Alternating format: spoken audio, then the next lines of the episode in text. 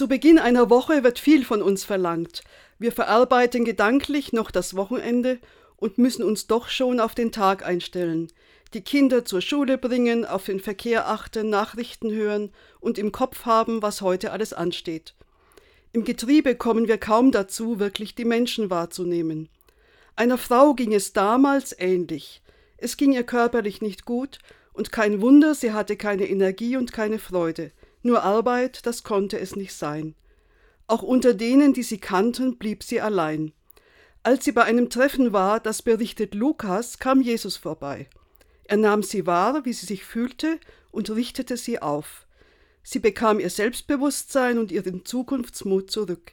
Aber die Leute sagten, warum muss der ausgerechnet die da in den Mittelpunkt stellen? Soll sie doch arbeiten gehen, dann vergehen ihre Schmerzen. Harte Worte, die wehtun. Ein hartes Herz, das nicht mitfühlen kann. Von Jesus heißt es, dass ihm übel wurde, als er die Not der Menschen sah. Lassen wir uns heute nicht einschüchtern. Erlauben wir uns, auf unser Herz zu hören. Seien Sie heute begleitet von aufrichtigen Worten und gütigen Blicken.